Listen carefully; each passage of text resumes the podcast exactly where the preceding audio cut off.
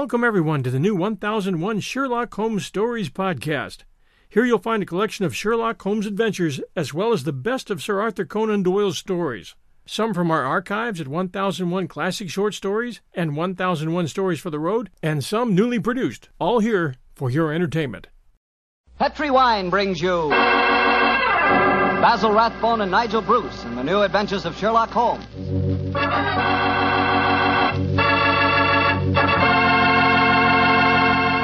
The Petri family, the family that took time to bring you good wine, invite you to listen to Dr. Watson tell another exciting adventure he shared with his old friend at Master Detective Sherlock Holmes. Petri.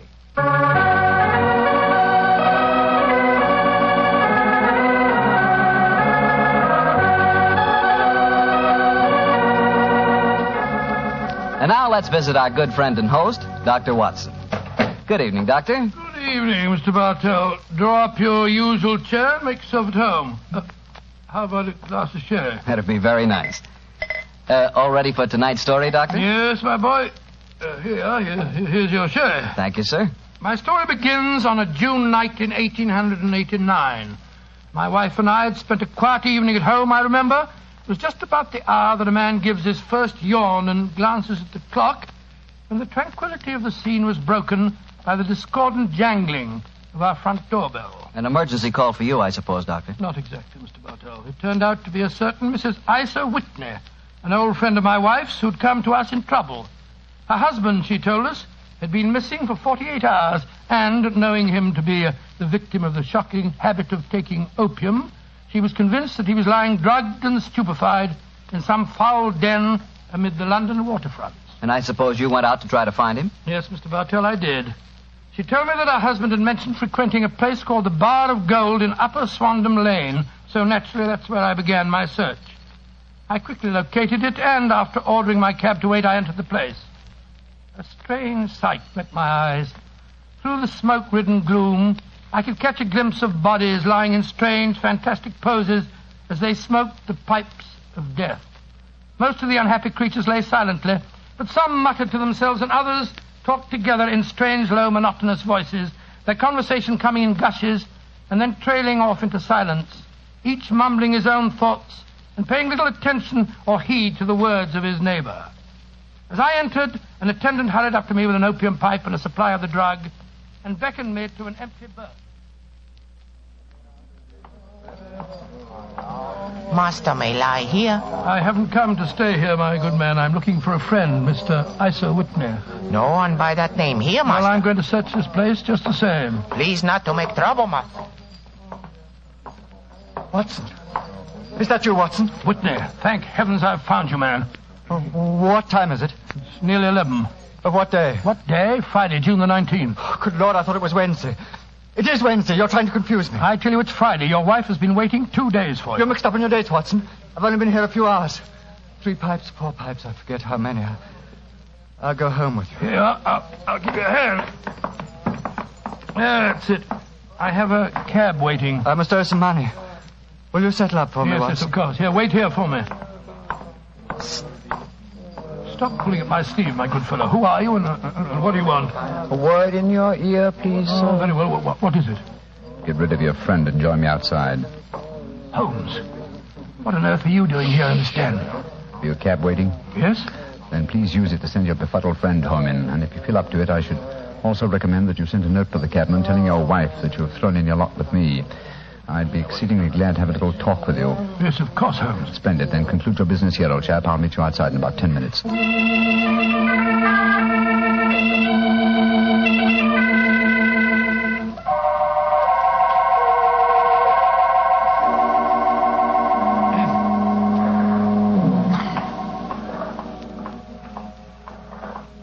on earth is he? It's, it's nearly.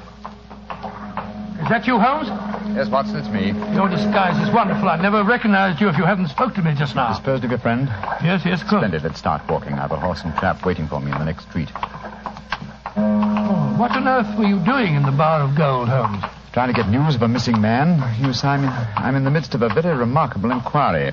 And I'd hoped to get a clue from the incoherent ramblings of those poor devils back there. Ah, there's the horse and trap. Under the street lamp on the corner. You'll come with me, Watson. Yes, of course, if I can be of any use. A trusty comrade is always of use. My room at the Cedars has two beds in it. The Cedars? Yes, that's Mr. Neville St. Clair's house and our present destination. It's near Lee in Kent, about seven miles from here. I'm using it as a headquarters while I conduct my inquiries. Evening, Mr. Holmes. Everything all right? Yes, thank you, John. Now, get in, Watson. Right, John. I shan't need you any more tonight, John. Here's half a crown for you. Look out for me tomorrow about 11. Right you are, Mr. Holmes. Good night, gentlemen. Good night, John. Go on, get up. Well, Holmes, if we have a seven mile drive ahead of us, perhaps you'll tell me about the case that you're working on. With pleasure, old chap. But first, take the reins for a few minutes, will you? I uh, want to remove my makeup and take off my wig and be comfortable. After that, I'll tell you why we are headed for the Kentish countryside at this hour of the night.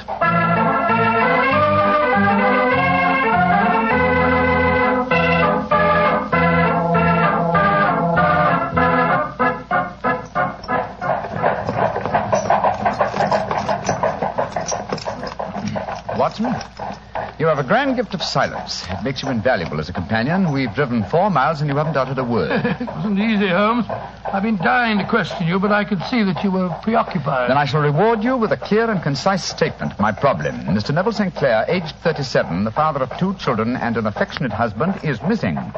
He left his house, the Cedars, near Lee, our present destination, last Monday. Four days ago, eh? Yes. Now, why should an affectionate husband and a happy father disappear? Any any money trouble? No, I think not. His entire debts uh, at the moment amount to 88 pounds, while he has 220 pounds standing to his credit at the Capital and Counties Bank.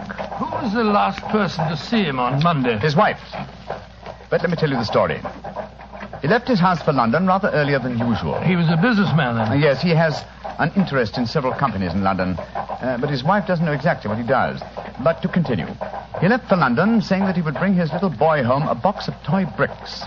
Now, by the merest chance, his wife received a telegram shortly after his departure saying that a parcel of considerable value was waiting for her at the offices of the Aberdeen Shipping Company. Aberdeen Shipping. Why, their offices are in Fresno Street. I drove by them tonight. Exactly, and Fresno Street branches out of Upper Swandam Lane, where the Bar of Gold is situated. Ah, now I'm beginning to understand. Go on, Holmes, go on. Mrs. St. Clair took a train for London and at exactly 4.35 on Monday last found herself walking past the Bar of Gold. Suddenly, she heard a cry and, looking up, was horrified to see her husband beckoning to her from a second-story window. Great Scott, was he a prisoner or was he there of his own free will, do you suppose? Undoubtedly, he was a prisoner.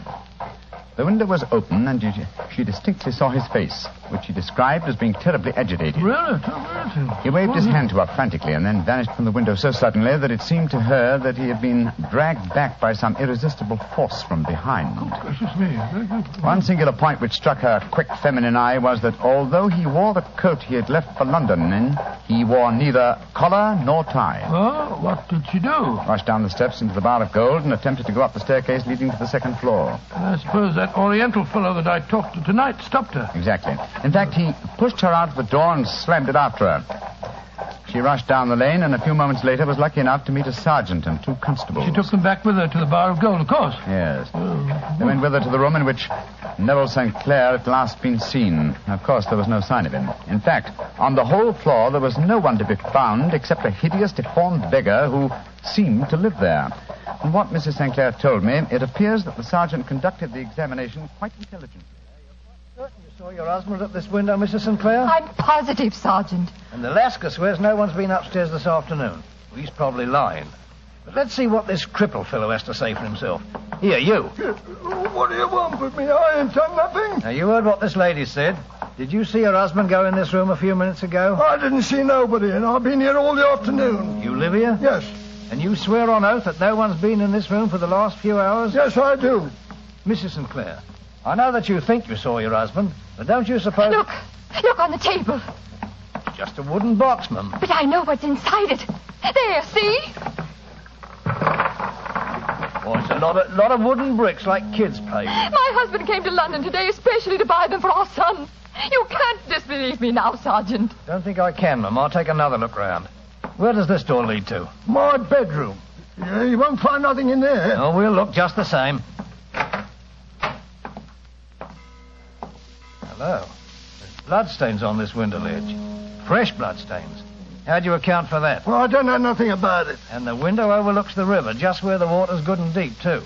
Nice place to tip a body out. Here, come here, you. Yeah, I ain't done nothing. You've got bloodstains on your right sleeve. What do you got to say about that? Well, I cut my finger, see? And then I went and opened the window later. Uh, that's how the blood got there. Do you think I was born yesterday? Let's have a look in this chest of drawers. Hello. Hello, whose clothes are these? A Pair of trousers, socks, shoes, hat? Everything except the coat, eh? Uh, Mrs. St. Clair, will you come in here, please, Mum? What have you found, Sergeant? These clothes. Are they your husband's, Mum? Yes. Yes, they are. What's happened to him, Sergeant? I'm afraid he's met with foul play, Mum. And this man knows what happened, only he won't talk. I don't know nothing, I tell you. Uh, don't you? Well, I arrest you in the name of the law, and I warn you that anything you say. And so, Watson, the sergeant arrested this crippled beggar. No, I'm not surprised. What have they been able to find out about him? Surprisingly little. His name is Hugh Boone. And he's a professional beggar, quite a successful one, I gather. His pathetic appearance attracts great sympathy. A shock of orange hair and a pale face that is disfigured by a horrible scar which has twisted the outer edge of his upper lip. He was the last man to see Neville St. Clair alive, eh? So it would seem. The Lascar downstairs has been cross-examined relentlessly, but he swears that he has no knowledge of the crime. Have there been any any further deve- Oh, yes, old chap. Yes, Huh? indeed there have. The ebbing tide gave a fresh clue. Do you mean St. Clair's body was washed up? No, his coat. What? With every pocket stuffed with pennies and halfpennies. 421 pennies and 270 halfpennies, to be exact. There's no wonder that it had not been swept away by the tide. But a human body was a different matter. Yes, there's a strong eddy between the house and the wharf. It seems likely that the weighted coat had remained when the stripped body had been carried away into the river. Well, the other clothes were found in the room. Why would the body be dressed in a, in a coat alone? We can only surmise, old chap, but um, supposing that this man Boone had thrust Neville St. Clair through the window and into the river, what would he do then? Try and dispose of the telltale garments. Yes, that would be logical, wouldn't it? He would seize the coat and be in the act of throwing it out of the window when it would occur to him that it would float and not sink. So he loaded the pockets with coins to make it sink. Quite so. Yes, of course. But uh, he has little time, for he has heard the scuffle downstairs when Mrs. St. Clair tried to force her way up. He only succeeded in getting as far as throwing the coat out when the police arrived on the scene. Well, that seems perfectly feasible. Well, it'll do as a working hypothesis anyway. Neville St. Clair disappeared on Monday, and yet we still don't know what, what he was doing in the opium den. What happened to him when he was got there, or, or where he is now? Oh, what Hugh Boone, the beggar with the twisted lip, had to do with his disappearance. Ah. Here we are at our destination. Well, there's a light burning. Mrs. St. Clair must be waiting up for you. Yes, poor woman. I hate to return here with no news of her husband, but she's being brave, Watson, extremely brave. We must do everything we can to comfort her.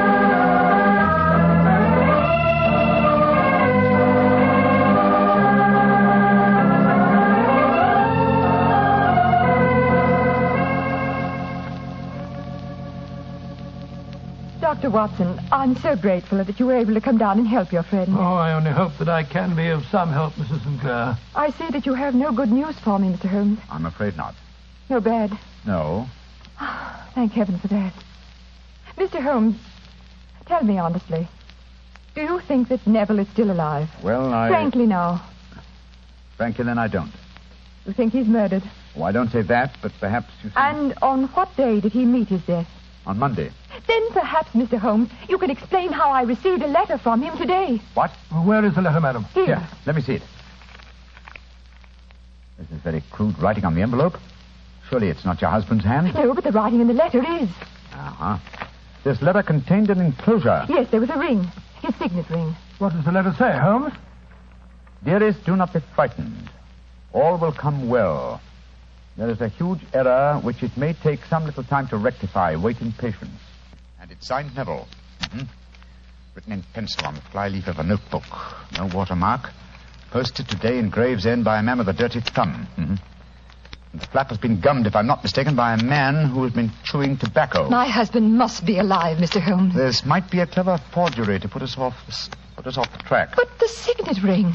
Yes, it may have been taken from him. But the handwriting, and, and then the, the postmark. Might have been written on Monday and only posted today. I won't be discouraged, Mrs. Mr. St. Holmes. Clair, I have no wish to discourage you. I'm just trying to be practical. If your husband is alive and able to write letters, why should he remain away from you? I, I can't imagine. He made no special remarks before leaving on Monday? No, none.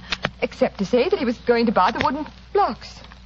When you saw him at the Bar of Gold in Swandam Lane, was the window open? Yes, Then he might have called to you. he might. As I understand it, he gave an inarticulate cry, a call for help, you thought. Yes, he waved his hands. But it might have been a cry of surprise. Astonishment at the unexpected sight of you might have caused him to throw up his hands. I suppose so. And you thought that he was pulled back from the window. Yes, because he disappeared so abruptly. He might have leaped back, mightn't he? He might have, though I can't think why. One last question. Had your husband ever shown signs of, uh, uh, taking opium? Why, no, never, Mr. Holmes. I'm certain the idea would have revolted him. Thank you, Mrs. St. Clair. Those were the principal points I wanted to be clear on. And now, Watson, I suggest we retire for the night. We may have a busy day ahead of us tomorrow. I hope you both sleep well. Good night, Mr. Holmes. Dr. Watson. Good night, Mrs. St. Clair, and keep up your courage. Good night, Mrs. St. Clair. We must hope for the best. The clouds seem lighter, though I should not venture to say that danger is over.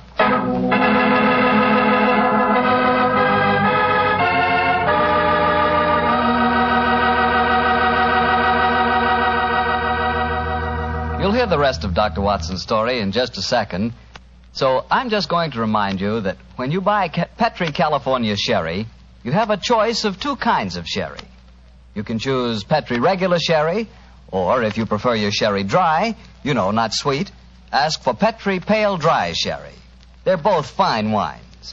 And if you don't know which you'd prefer, don't buy one, buy two. Buy them both and try them both.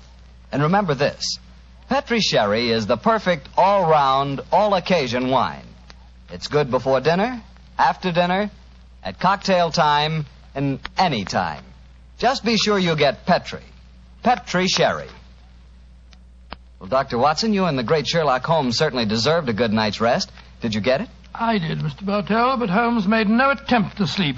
As soon as we retired upstairs, he donned a blue silk dressing gown and then wandered about the room collecting pillows from his bed and cushions from the sofa and the armchairs. With these, he constructed a sort of eastern divan on which he perched himself cross-legged with an ounce of shag tobacco and a box of matches laid out in front of him. He was all set for a session of thinking, I guess, huh? Yes, my boy. In the dim light of the lamp, I saw him sitting there, an old briar pipe clenched in his teeth, his eyes fixed vacantly on a corner of the ceiling, the blue smoke curling up from him, silent, motionless. So he sat as I dropped off to sleep, and so he sat when I wakened in the morning to find the summer sun shining into the room. The pipe was still between his lips, the smoke still curled upward, and the room was full of a dense tobacco haze. But nothing remained of the heap of shag which I had seen on the previous night. Watson. Awake, Watson? Uh, what time is it? Uh, twenty minutes uh, past four. Lord Holmes, you, you haven't been to bed. True, old chap, I had to think. I couldn't allow my brain the luxury of sleeping. You game for a morning drive? Yes, certainly. I'll, I'll get dressed. Good. No one's stirring yet, but I know where the stable boy sleeps. I'll have the horse and trap out in no time at all. Oh, where are we going? to prison. To visit Hugh Boone, the man with the twisted lip. Oh, Holmes, you're, you're unusually excited. What, what's, what's on your mind? I want to test a little theory. I think, Watson, that you are now standing in the presence of one of the most absolute fools in Europe. I deserve to be kicked from here to Charing Cross, but I think I have the key to the affair now. Oh, where is it? In the bathroom? What? You're, joking, Holmes. No, I've uh, just been there and removed it. It's in my coat pocket now. Hurry and get dressed, old chap. Then we'll drive over to the prison and see whether my key fits the lock.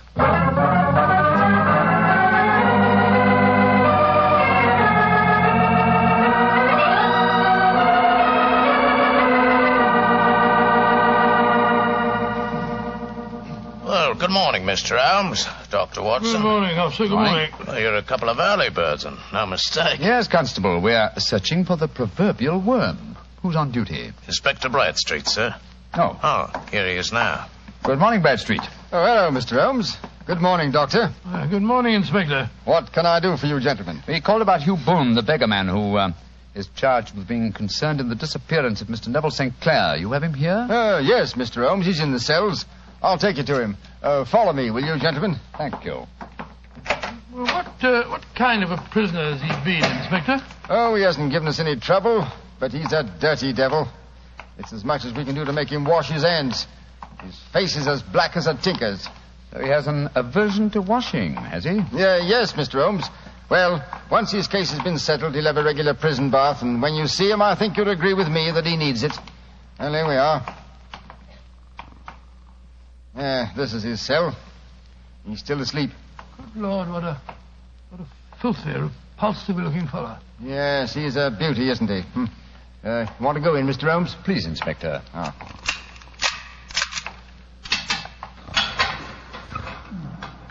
Well, he, he certainly needs a wash. Yes, I had an idea that he might. That's why I brought this sponge along in my pocket. Oh, so that was the key that you found in the bathroom. You're a funny one, Mr. Holmes, and no mistake. What did you bring a sponge along for? I'll show you. Is there any water in this cell? Hey, in the jug on the table oh, yes, there. Yes, yes. I soak the sponge in the water so, and then apply it to the prisoner's face. So. Great Scott, his complexion's three shades lighter underneath, uh, and the scar on his lip has disappeared. what are you doing to me? Now a tug on this mop of red hair, and I think we'll find it's a wig. Yes, come on. That's right. Ah, let me introduce you to Mr. Neville St. Clair of Lee in the county of Kent. Good Lord, Mr. Holmes, it's the missing man, all right. I recognize him from the photographs. All right. I'm Neville St. Clair. What am I charged with? With making away with Mr. Neville St. Oh, no, you, you can't be charged with that unless we make a case of attempted suicide of it. Well, since I'm the missing man, then it's obvious that no crime has been committed, and therefore I'm illegally detained. No crime, but a very great error has been committed. You would have done better to have trusted your wife. It wasn't only my wife, it was the children. I, I couldn't bear to have them know that their father was a common beggar. Now you've exposed me. What can I do? Well, if you leave it to a court of law to clear this matter up, sir, you can hardly avoid newspaper publicity. But if you're perfectly honest with us now, I'm sure that the inspector and Mr. Holmes won't be too hard on you. No, Mr. St. Clair. Inspector Bradstreet will, I'm sure, make notes on the information that you give us and submit them to the proper authorities. But now, sir, your story, please. Why have you been posing as Hugh Boone, a crippled beggar with a twisted lip? Well, it's a simple enough story. Some years ago, I was a newspaper reporter. One day, my editor wanted an article on begging in the London metropolis. I suppose you thought the best way to get your facts was to disguise yourself as a beggar. Yes, I'd, uh, I'd been an actor in my youth, and it wasn't hard for me to adopt a convincing disguise. But uh, that was the point where all my troubles started.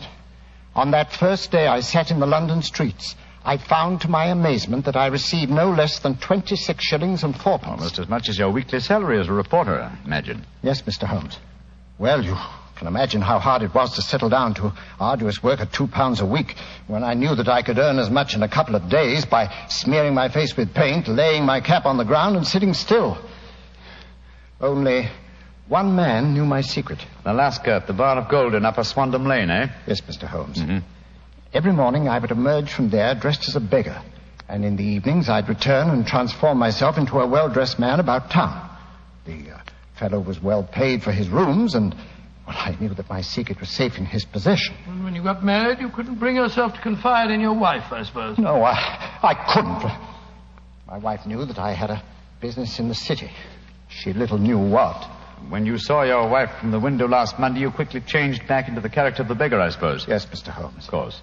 And then weighted my coat and threw it into the river. Mm-hmm.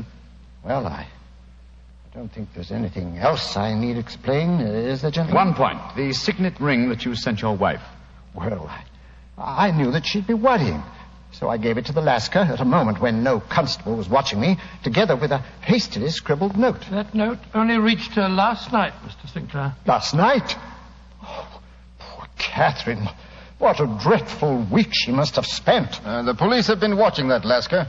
He probably found it difficult to post the letter for you without being spotted. Yes, I would surmise he gave it to a, a sailor customer of his to post. A sailor who chewed tobacco and had a dirty thumb. Hmm?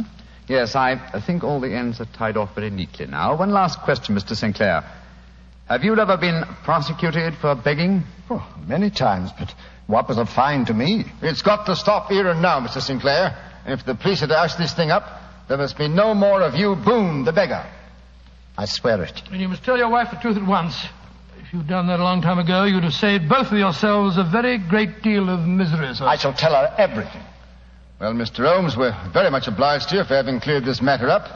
I wish I knew how you reached your results, though. Well, in this case, my dear Inspector, I. Uh, I reached them by sitting upon five pillows and consuming an ounce of shag tobacco. I only wish that uh, all my problems might be solved so comfortably. well,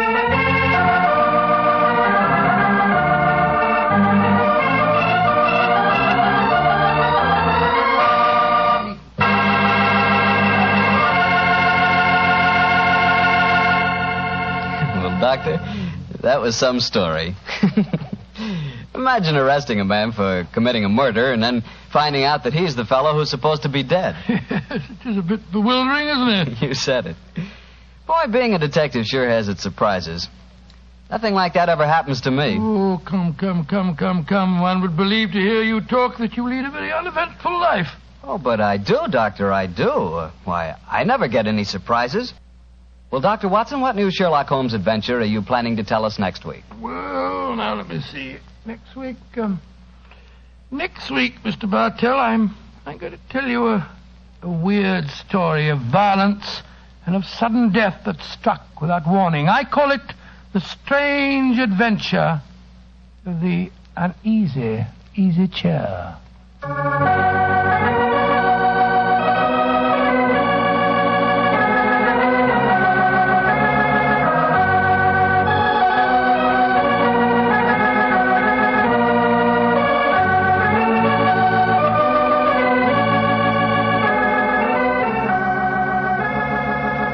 Sherlock Holmes adventure was adapted by Denis Green and Anthony Boucher from Sir Arthur Conan Doyle's story, The Man with the Twisted Lip. Music is by Dean Fossler. Mr. Rathbone appears through the courtesy of Metro Goldwyn Mayer, and Mr. Bruce through the courtesy of Universal Pictures, where they are now starring in the Sherlock Holmes series.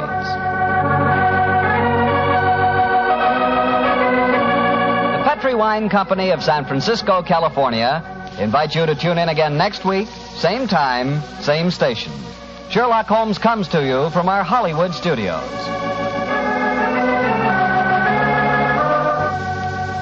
This is Harry Bartell saying goodnight for the Petri family. Petri Wine brings you Basil Rathbone and Nigel Bruce in the new adventures of Sherlock Holmes.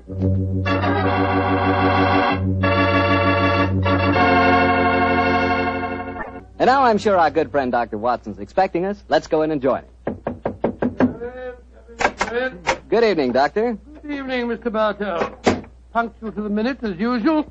Draw up a chair and settle down, my boy. Well, I won't settle down too far, Doctor. You have a habit of keeping me on the edge of my chair during most of your Ah, stories. just as should be, Mr. Bartell. I hope tonight will prove no exception, so light up your pipe and I'll get on with my story. Doctor, from the hint you gave us last week, it sounded like quite a thriller. How did it begin? On a cold winter morning in 1897, Holmes and I, our breakfast just concluded, sat on either side of a cheery fire in our Baker Street lodging. A thick fog rolled down between the line of dun-colored houses, and the opposite windows loomed like dark, shapeless blurs through the heavy yellow reef. Another London pea souper, huh, Doctor? Exactly, Mr. Bartell. Our gas was lit and shone its flickering light on the white cloth and glimmer of china, for the breakfast table had not been cleared. Holmes was busy indexing his record of crime, while I was engrossed in one of Clark Russell's fine sea stories. Our morning was not destined, however, to be a quiet one. For shortly after 11 o'clock, Mrs. Hudson ushered a young lady into our room. A young lady who seemed to be in serious trouble. Uh, sit down, won't you, young lady? I'm, uh, I'm Dr. Watson, and, and this is Mr. Sherlock Holmes. How do you do, gentlemen? I must apologize for not giving my name to your housekeeper, but I have to be so careful. Yes, yes, we, we quite understand, my dear. Of course, you're wondering who I am and what's brought me here. My own theory would be that you are Miss Harriet Irvin, and that you've come to me to elicit my aid in proving that Mr. Binion did not murder your father. Holmes, what on earth are you talking about? You're absolutely correct, Mr. Holmes. But how did you know? I deduced it, Miss Irvin. You're wearing very new and extremely expensive mourning, presumably for the first time, since a few basting threads are still in evidence. You wear no rings, so evidently you're not in mourning for a husband. The only man whose death the papers announced in the past few days and who left a young daughter uh, wealthy enough to purchase such garments is Sir Edward Irvin. And since the police have already made an arrest, obviously wish me to uh, uh, disprove the police theory and intercede for young Binion. Mr. Holmes, you're wonderful. That's just what I wanted to do. You will, won't you? Uh, Miss Irvin, I've studied the newspaper reports very carefully. It would seem to me that Scotland Yard has um, arrested the right man. Well, I'm very sorry, but I didn't read the newspaper reports. I haven't the faintest idea what you're both talking about. Then uh, let me bring you up to date, my dear fellow. And please correct me, Miss Irvin, if I make any mistakes. Three days ago, Sir Edward Irvin, the father of this young lady, was found stabbed to death in his study. Gracious me, I'm sorry to hear that. The only entrance to the study is through an anteroom. where his secretary had been sitting ever since Sir Edward was last seen alive, and the secretary swore that no one had entered or left the study. Inspector's name being uh, Binion, I suppose. Yes, under the circumstances, it's hard to see that any other arrest was possible. And yet I know he's innocent, Mr. Holmes. Oh, and how do you know that, Miss Owen? We were in love. We were going to be married. I don't care what the police say. A woman knows these things. Robert Binion did not kill my father. Did your father approve of the engagement? Well, no, not exactly. If one were- were to be exact, Miss Evan, uh, wouldn't one say that um, your father absolutely forbade the marriage? Yes, he did. And Inspector Lestrade assumed that was the motive for the murder. Well, sounds logical, I must say. Does your father have any other relatives living, Miss Irvin? His brother, my Uncle Peregrine, uh, he lives a hermit's life in the country. We've seen very little of him in the last few years. Was he left anything under your father's will? No, I was the sole beneficiary. Please help me, Mr. Holmes. If you'll just talk to Robert, you'll know he's not guilty. Oh, there's no harm in talking to him, Holmes. After all, our old friend Lestrade handled the case, and he's made a good many mistakes in the past. you know. Haven't we all, old chap? Well, Miss Evan, I'll do what I can, but I promise nothing. Bless you, Mr. Holmes. Uh, where is your fiancé being held? At Scotland Yard. I talked to him there just before I came to you. Scotland Yard, eh? Splendid. We can talk to Lestrade at the same time. Watson, your hat... My hat and coat? Uh, precisely, old fellow, your hat and coat.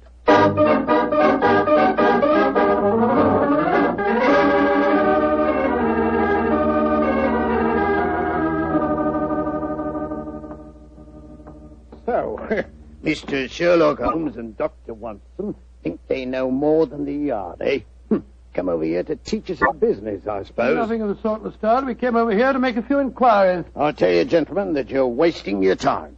Young Binion is guilty, whatever his young lady may say. Lestrade? Yes, Mr. Holmes? Uh, what did the autopsy prove? Well, got a report of it here on my desk, but uh, it won't tell you nothing you don't know. Mm-hmm. Death was instantaneous, caused by some weapon like a long needle, a fine stiletto, or an ice pick, penetrating the brain at the base of the skull. And no such weapon was found in the room. Or on Mr. Binion. True, sir. But then he had the chance of disposing of it. Well, just the same, the murder weapon hasn't been found, has it? No, Doctor, but we'll find it. Don't you worry about that. I should like to talk to the prisoner if you don't mind. Well, of course I don't mind. He's in the uh, detention cell just down the corridors from here. Uh, follow me, gentlemen. Has he given you any trouble, Lestrade? Trouble? if all our prisoners were as quiet as him, we wouldn't need no guards, Doctor. Nice, quiet young fellow. Hard to realize he's a murderer. A fact that still has to be proven in court, Lestrade. A fact that is going to be proved in court, Mr. Holmes. Well, here we are at his cell. You've uh, got visitors, Binion. Very distinguished visitors. Who are you, gentlemen? Uh, my name is Holmes, Sherlock Holmes, and this is my colleague, Dr. Watson. I'm sorry to see you in this plight, Mr. Binion. Mr. Sherlock Holmes. Then Harriet did come and see you when she left you. I'm so glad. You'll get me out of this mess. I know you will. Even Mr. Sherlock Holmes can't get you out of this one, young fellow, my Mr. lad. Binion, I promised your fiancée that I'd try and help you. My obvious course is to go to Sir Edward's house and examine the room in which the tragedy occurred. But before I do that, I'd like to ask you a question or two. Ask me any question you want to, sir. It was you who discovered the body, I understand. Yes, Mr. Holmes. Please describe the circumstances. Sir Edward was in his study. I'd been working in the anteroom adjoining. At five o'clock, I went in to say good night to him, and I found him slumped in his chair, dead, with blood streaming down the back of his head. Of course, I sent the butler for the police at once. Could anyone have entered that room without your knowledge? No, Mr. Holmes, I never left my desk. And there was no other entrance to the room save through my office. How about the windows in Edward's room? They were locked from the inside, Doctor. Oh, you don't need to worry. We examined the window ledges, not a mark. No one came in that way. Now, what is your theory of the murder, Mr. Binion? I haven't one, Mr. Holmes. I'm completely baffled. I'm certain that no one entered that room. Yet I swear to you that I didn't stab him. So I can understand the police believing I did. Mm-hmm. Lestrade, I should like to examine the room in which Sir Edward was murdered. Well, easiest thing in the world, Mr. Holmes. I'll drive over with you if you like. His house is in Knightsbridge. Oh, you needn't bother, Lestrade. We can, we can quite well go by ourselves. eh? Oh, not a bit of it, Doctor. I'd like to come with you. Oh, why, Lestrade? You're, you're convinced Mr. Binion is guilty, are you? Won't you, uh, won't you be wasting time? Not me. For once I know you're on the wrong side of a case, Mr. Holmes, and I want to be there and see your faces when you find it out.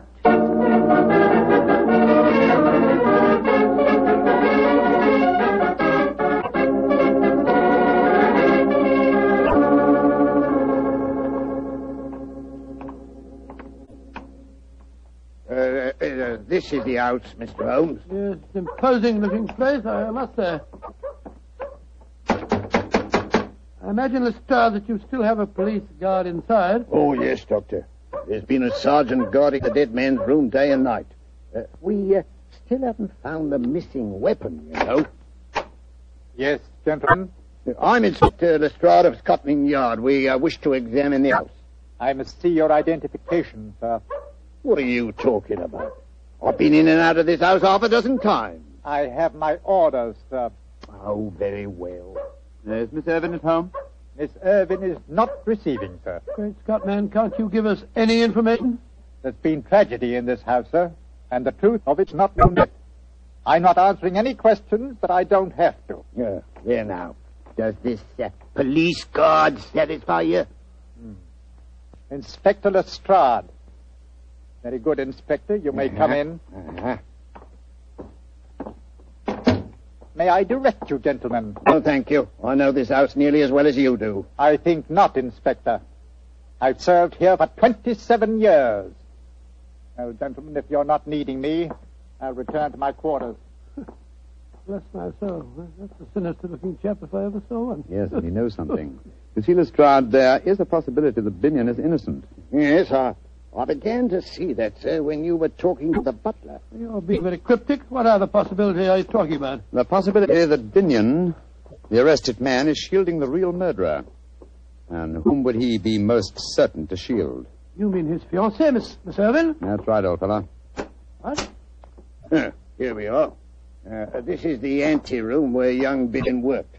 And that door there leads into the study where Sir Edward was found. Nothing been touched, of course, since the discovery of the crime? Oh, no, Mr. Holmes. Uh, that's why we've had a constable on duty in there night and day. Uh, before the trial, we're bringing experts in to uh, test the room for secret panels or anything of that kind. Let's examine the dead man's room, shall we? Oh, right you are, Mr. Holmes. Uh, Webster. Webster, get out of that chair and stand up, can't you? You're on duty. Asleep. Scotty. He's dead. Yes. The trickle of blood oozing out from the base of his skull. Well, strike me pink.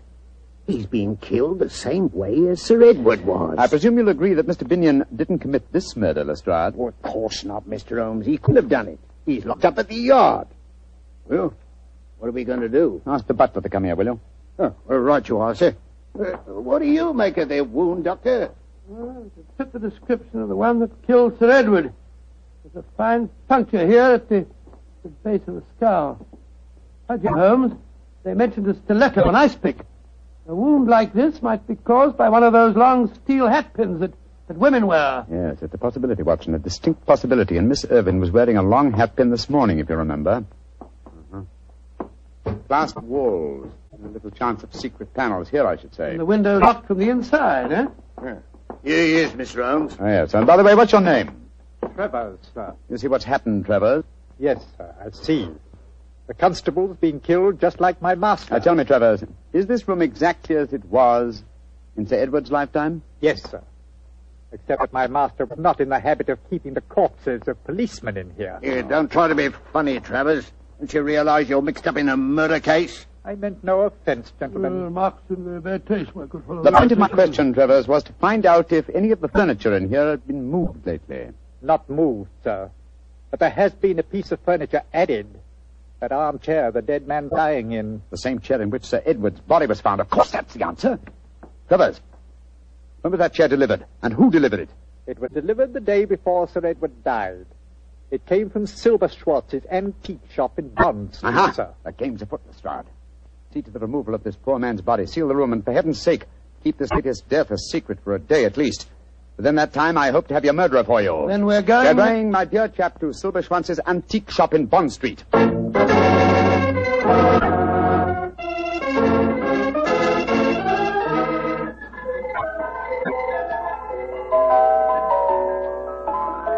Those old music boxes are quite charming, Holmes, aren't they? Yes, but where's Mr. Silberschwanz? This is probably him. What a fine-looking old fellow. Oh, Mr. Silverschwanz. Yes, gentlemen. You are interested in musical books? No, sir, in chairs. Particularly in the handsomely carved chair you delivered to Sir Edward Irvin a few days ago. Ah, yeah, magnificent specimen. Eh, he's pleased with it? He was found dead in it, Mr. Silverman. And half an hour ago, someone else was found dead in it also. That chair was one of a pair, wasn't it? Yeah, but... Holy begotten Himmel. That's impossible. Please, please to follow me. I, I will show you it's not possible. Look, look at the chair. It's exactly like the same one as uh, Sir Edward's house. Oh, my friend, but there's such a difference. 15th century Italian, isn't it? Yeah, this is one of a pair of the famous Malipiero armchairs. There are only three pairs in the world, my friend. Of this pair, one, the one I delivered to Sir Edward, is simply a great specimen of the carver's art. This one, its mate, looks exactly like it, does it not? Exactly. I can't see any difference myself. You would if you sat in it, old chap. Precisely. That is why I have these cords stretched from one arm of the chair to the other. If anyone were to, to sit in it well, sometimes nothing will happen. But sooner or later, a hand will press a hidden spring in the arm here, and death will strike. But nothing happened when you pressed the spring then, uh, Mr. Silverman? No, I, I, I don't understand. I do. This is the harmless chair. The lethal one was sent to Sir Edward. He sat in it, accidentally pressed the spring, and drove the fatal needle into his brain. Just as that poor constable did today. Sir Edward bought both chairs, I presume? Yeah, I would not sell it, not pair uh, separately. Then why didn't you deliver both at the same time? He, he was afraid of the deadly one. Huh? He asked me to, to keep it here until he found a safe place for it in his home. Mm-hmm. And some devil switched the arm cord from the fatal chair to the harmless one so that you delivered death to Sir Edward. There is a subtlety in this crime worthy of the fiendish maker of the chairs himself.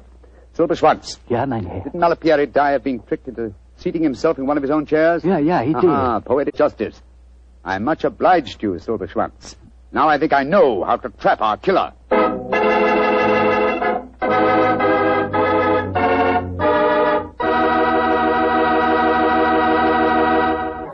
Dr. Watson will bring you the rest of his story in just a second, so I'm just going to tell you that after a good dinner, there's nothing quite like a glass of good Petri California port. Petri port is really a wonderful wine. A deep, hearty red in color and rich and truly delicious in flavor. You know, port wine is actually America's favorite wine. Try a glass of Petri port and you'll know why. Petri port is not only fine after dinner, it's perfect whenever good friends get together. Just keep in mind the name Petri, because Petri wines are good wine. Well, Dr. Watson, this is quite a story you're telling us tonight.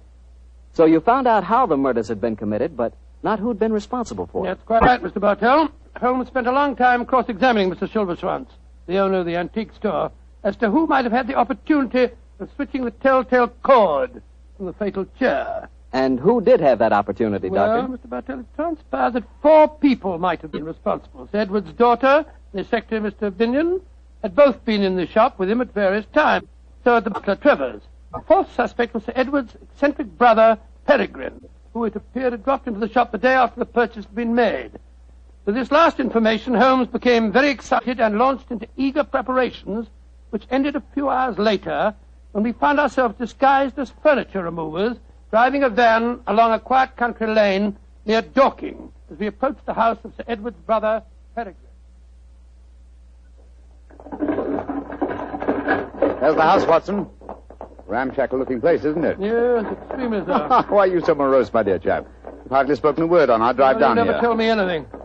Why are we trundling off into the wilds of the country disguised as furniture removers and carrying the harmless chair with us? Surely the reason is transparent, old chap? Yes, it's just about as transparent as Gough stocking full of hot tripe. Oh, my dear Watson, surely it's obvious that we're up against an extremely cunning murderer. Now, what advantage accrues to him in using the Malipiero chair? An alibi, of course. He's nowhere near the place where the murder happened. Precisely. Apply your logic a little further.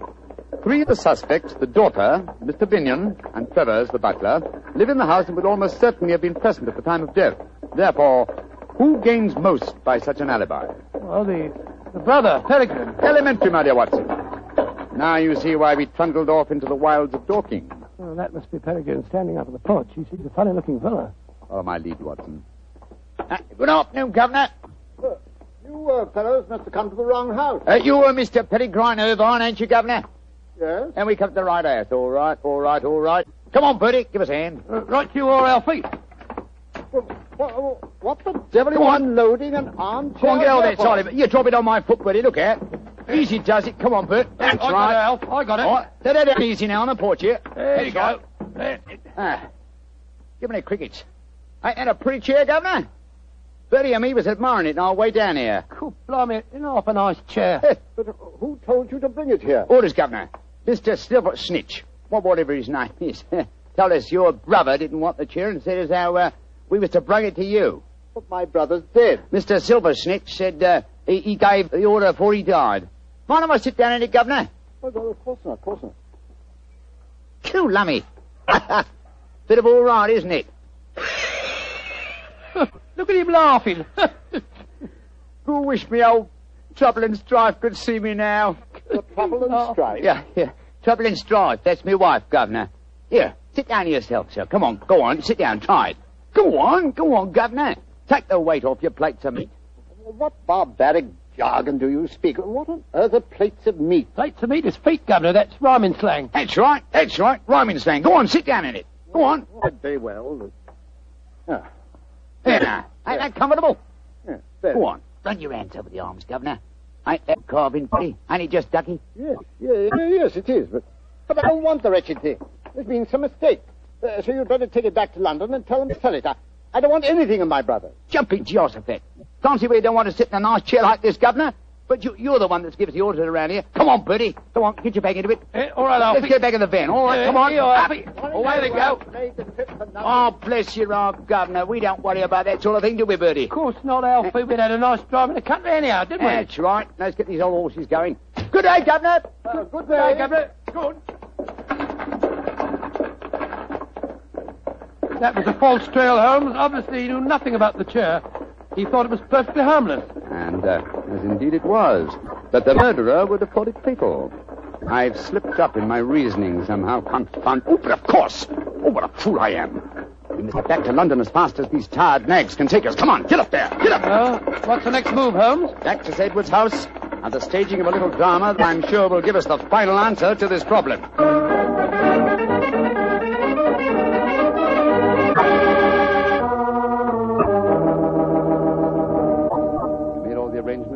Arrangements, Yes, Mr. Holmes, I've got Miss Irving, young Binion, and the butler waiting outside. And, and no one knows we switched the chairs. Splendid.